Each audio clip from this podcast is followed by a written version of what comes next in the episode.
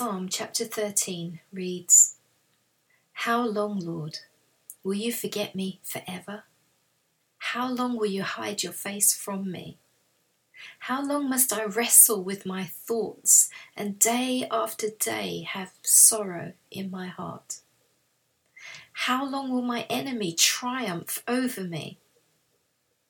Look on me and answer, Lord my God. Give light to my eyes, or I will sleep in death. And my enemy will say, I have overcome him. And my foes will rejoice when I fall. But I trust in your unfailing love. My heart rejoices in your salvation. I will sing the Lord's praise for he has been good to me. Psalm 13 is only a short psalm, but it's a powerfully honest psalm that teaches us a lot. Hopefully, it's something you can identify with because I think this psalm often represents the lives and struggles of many Christians.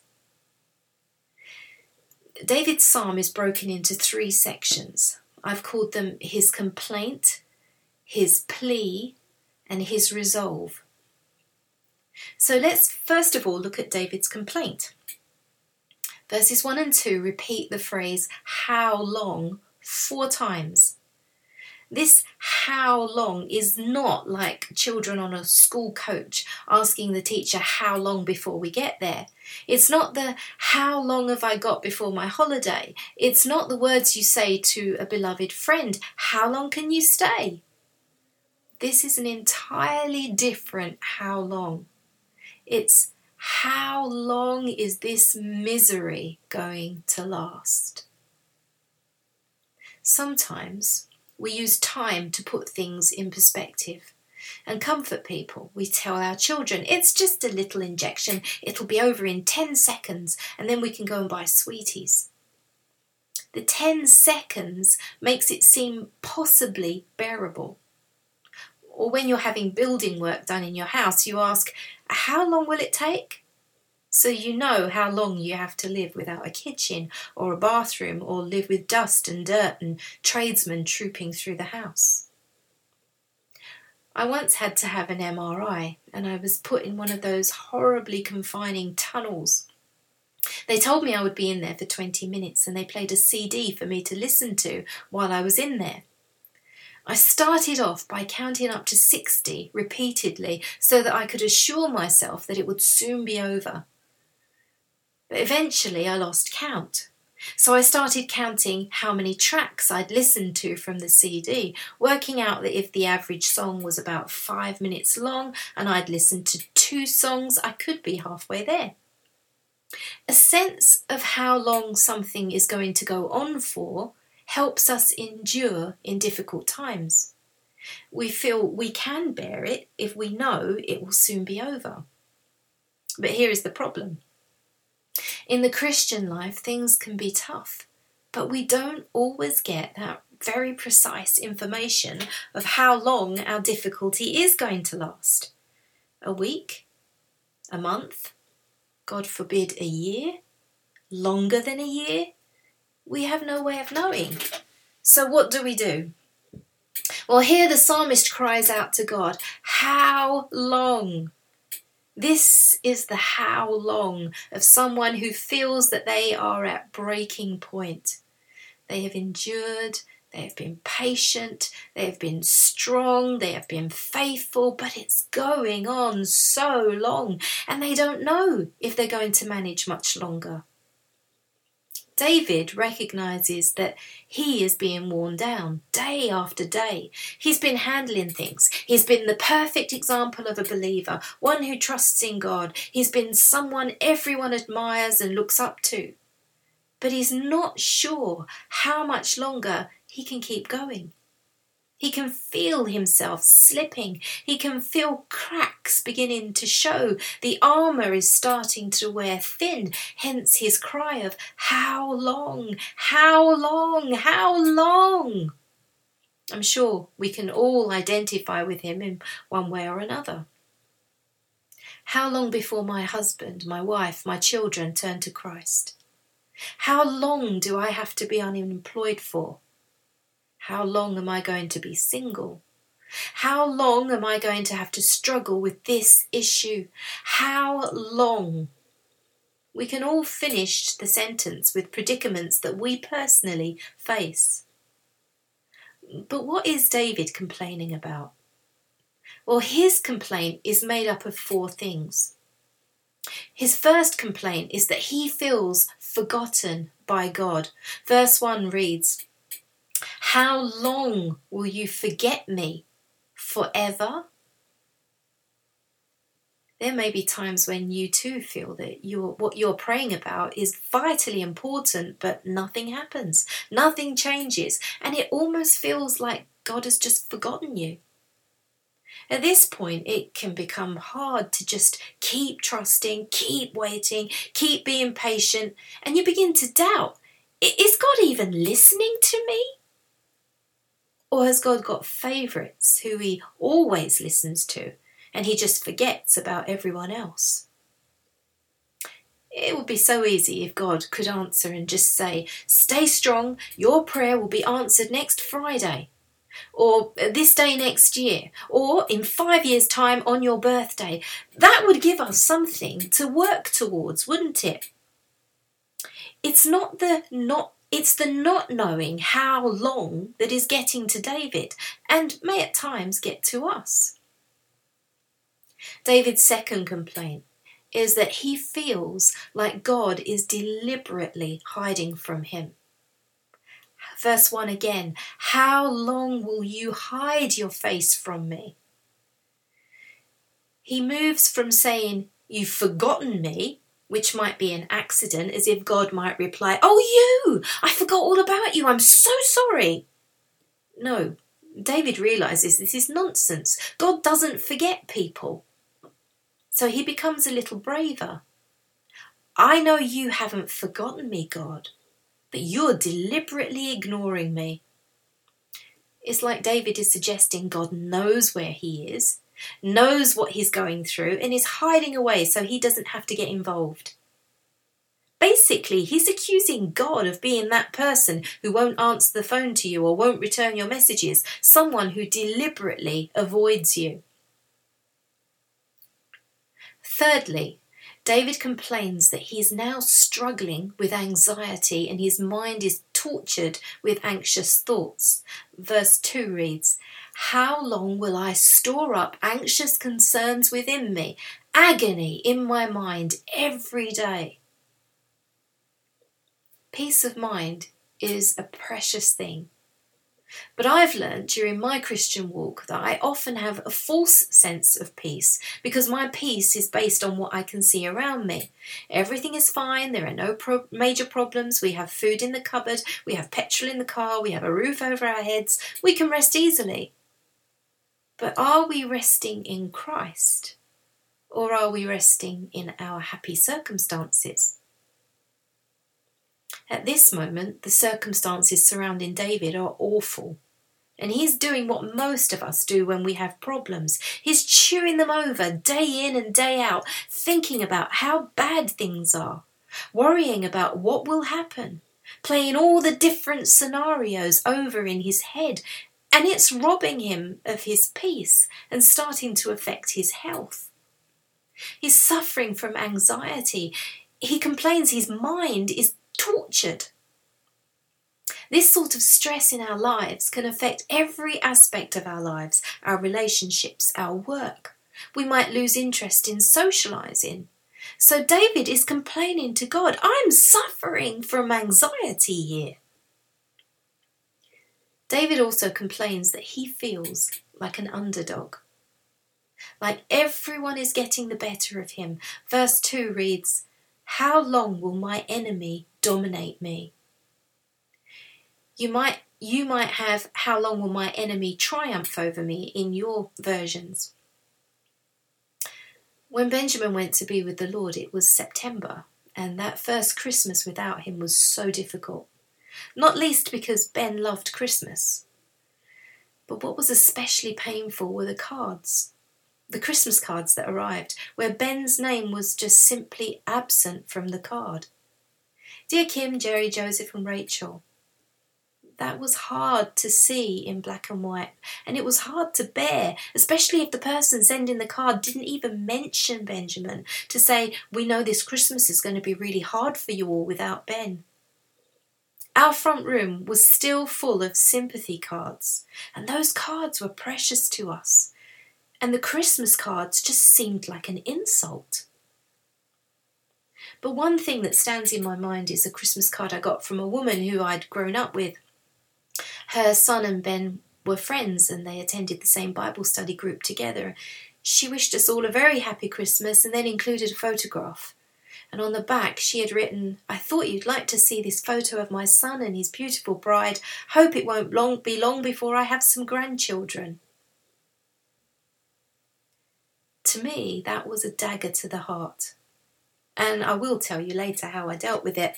But it's hard when we feel like people are doing so well in life, getting on so great. Their children are getting married. Now they've got grandchildren. For you, it might be completely different. Someone else gets a promotion, someone else buys a new house, someone gets a new car, or someone who's been married 50 years and celebrating their golden wedding when your wife walked out on you after five years and you've just received your divorce papers. Or someone has eight children and tells you, All of my children love the Lord. And your child is a prodigal on the run from God. They always seem to get good reports from the doctor, and you always seem to get bad. It feels like people always seem to triumph over us, do better than us. They always seem to be celebrating when we always seem to have our heads down, getting crushed by life. You know, a cry that is repeated over and over and over again, how long, how long, how long, is likely to turn into howling. Sometimes, and you may have seen this in your own children, and if not your own children, then you'll certainly have seen it in the children of other parents in the supermarket, when they yell, Please, mummy, please, mummy, please, mummy. And before long, all you hear is a long, extended wailing.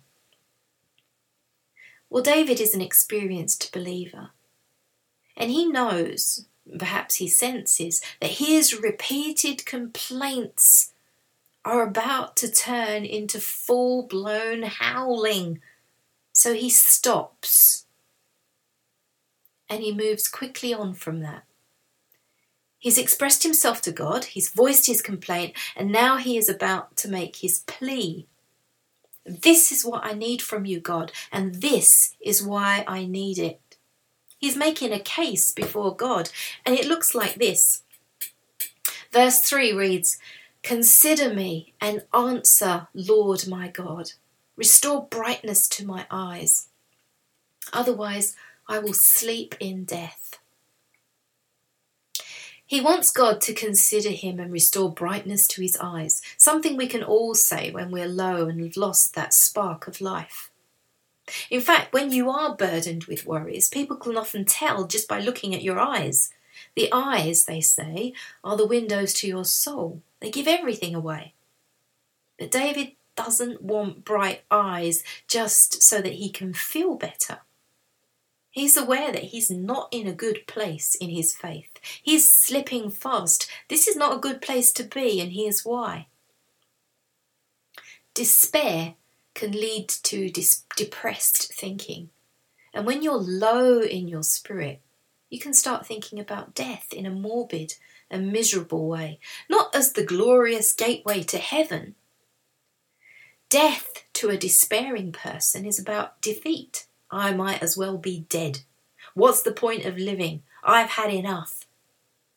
It's not the words of Paul, who, when he was nearing his death, said, I have fought the good fight, I have finished the race, I have kept the faith. Now there is in store for me the crown of righteousness, which the Lord, the righteous judge, will award to me on that day.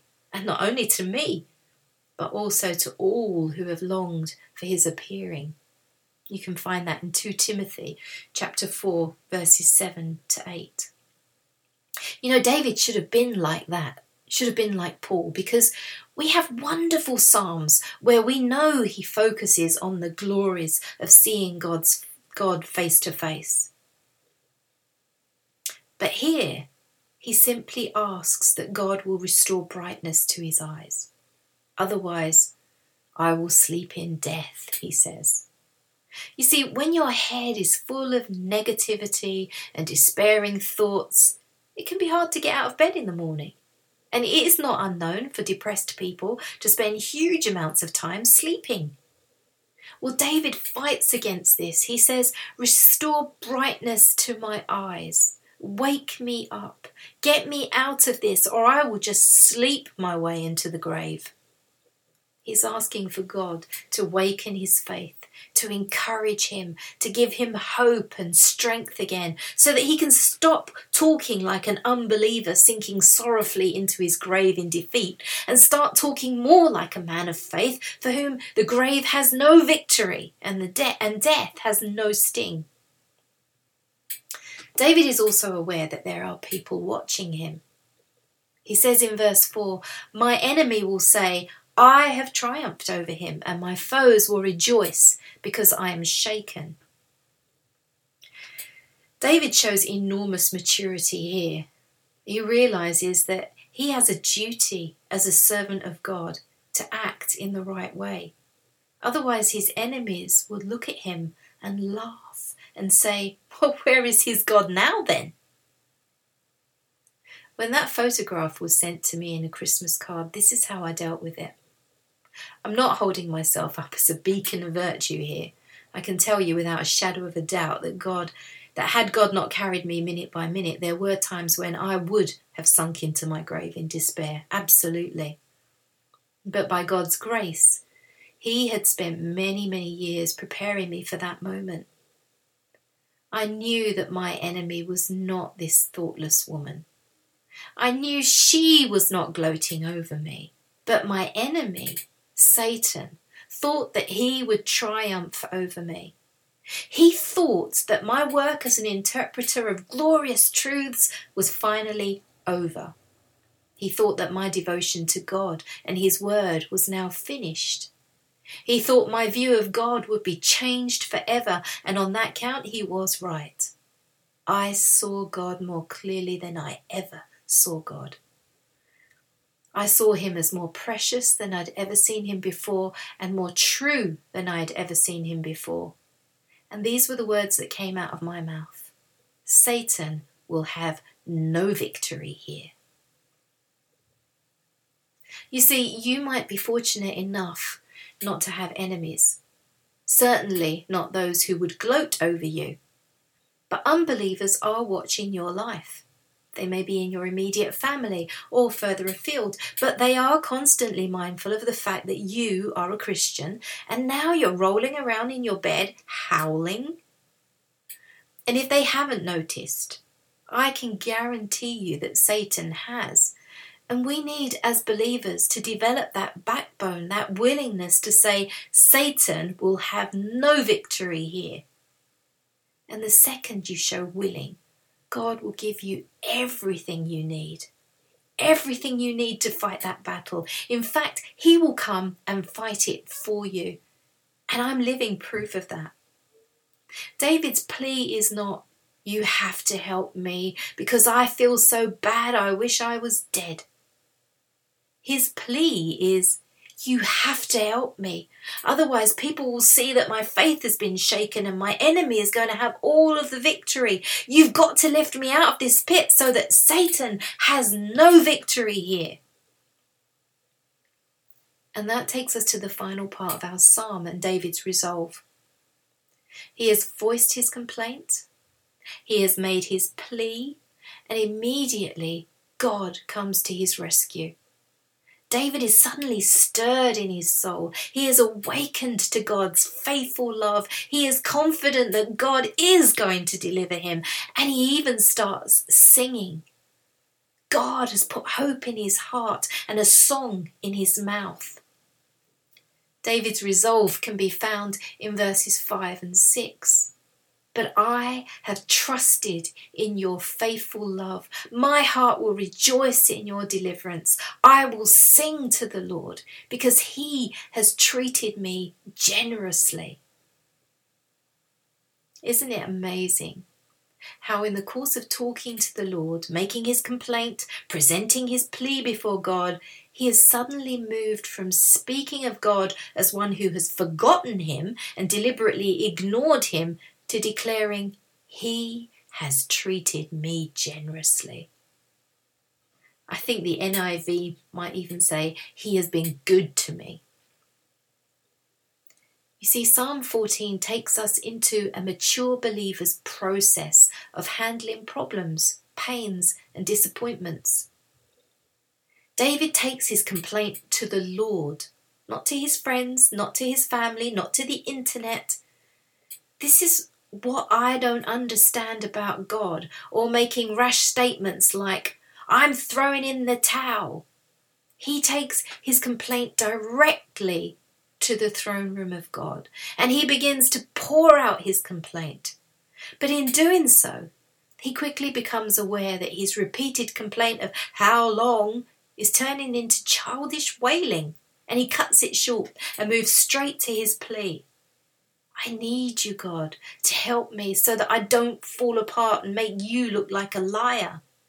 I need you, God, to help me so that my enemy has no victory here and in making his plea, which is focused on God's honour and God's glory and not his own, he is suddenly filled with hope.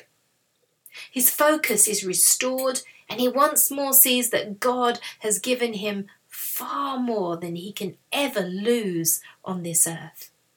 He sees how generous God has been to him, and he realizes that there is an answer to that how long question. And the answer is whatever you go through, whatever you face, however long it lasts, it will all be over when you see me face to face.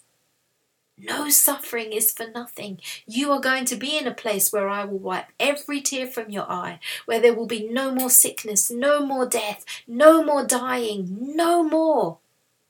No more struggling, no more disappointments, no more sorrows. How long? Well, I think God deliberately does not tell us, and I believe that is for our own good. But He does tell us this that it won't be long. Is it any mistake that in the very last chapter of the Bible, Jesus says in Revelation chapter 22, verse 12, Look, I am coming soon.